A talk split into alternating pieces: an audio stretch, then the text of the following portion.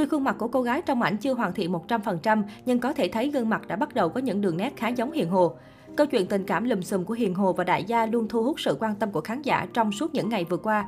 Ở tuổi 25, Hiền Hồ đã có cuộc sống sang chảnh, thường xuyên đi đánh golf, sở hữu xe mạc G63 13 tỷ, du lịch ở những resort sang trọng mặc dù nữ ca sĩ được cho là rất ít khi đi diễn. Bất kỳ những hình ảnh nào, thậm chí là phát ngôn trong quá khứ của Hiền Hồ đều được khán giả đào lại và rất được quan tâm. Và đến hiện tại, không chỉ là thông tin từ Hiền Hồ, mà những thông tin bên lề liên quan đến giọng ca có như không có cũng khiến mọi người chú ý.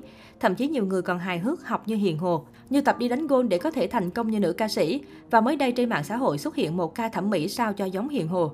Qua hình ảnh, cô gái này được cho là đã quyết định chỉnh sửa các bộ phận như cắt mắt, làm mũi, độn cầm, làm chân mày và đặc biệt là kiểu tóc ngắn úp như búp bê rất giống Hiền Hồ. Tuy khuôn mặt của cô gái trong ảnh chưa hoàn thiện 100% nhưng có thể thấy gương mặt đã bắt đầu có những đường nét khá giống Hiền Hồ.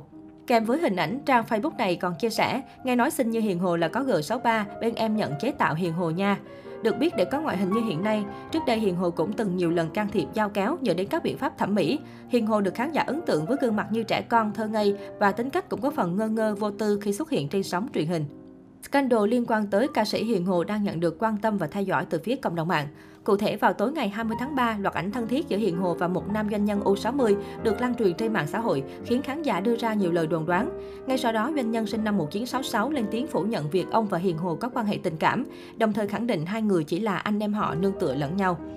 Tuy nhiên, sự việc chưa dừng lại việc có thêm nhiều bằng chứng hình ảnh thân mật trên mức anh em họ của Hiền Hồ và vị đại gia. Do vậy, mọi thông tin về Hiền Hồ được cư dân mạng đào lại. Trong đó, việc nữ ca sĩ từng trải qua quãng thời gian khá khó khăn trước khi thành danh trong âm nhạc nhận được nhiều sự quan tâm của khán giả. Theo đó, Hiền Hồ sinh ra trong một gia đình nghèo ở vùng quê tỉnh Đắk Lắk. Bố mất sớm, hoàn cảnh gia đình khó khăn nên các anh chị em của nữ ca sĩ phải đi lập nghiệp ở nhiều nơi. Năm 15 tuổi, Hiền Hồ đã phải xa gia đình xuống thành phố Buôn Mê Thuột để học văn hóa và tìm con đường đi cho tương lai.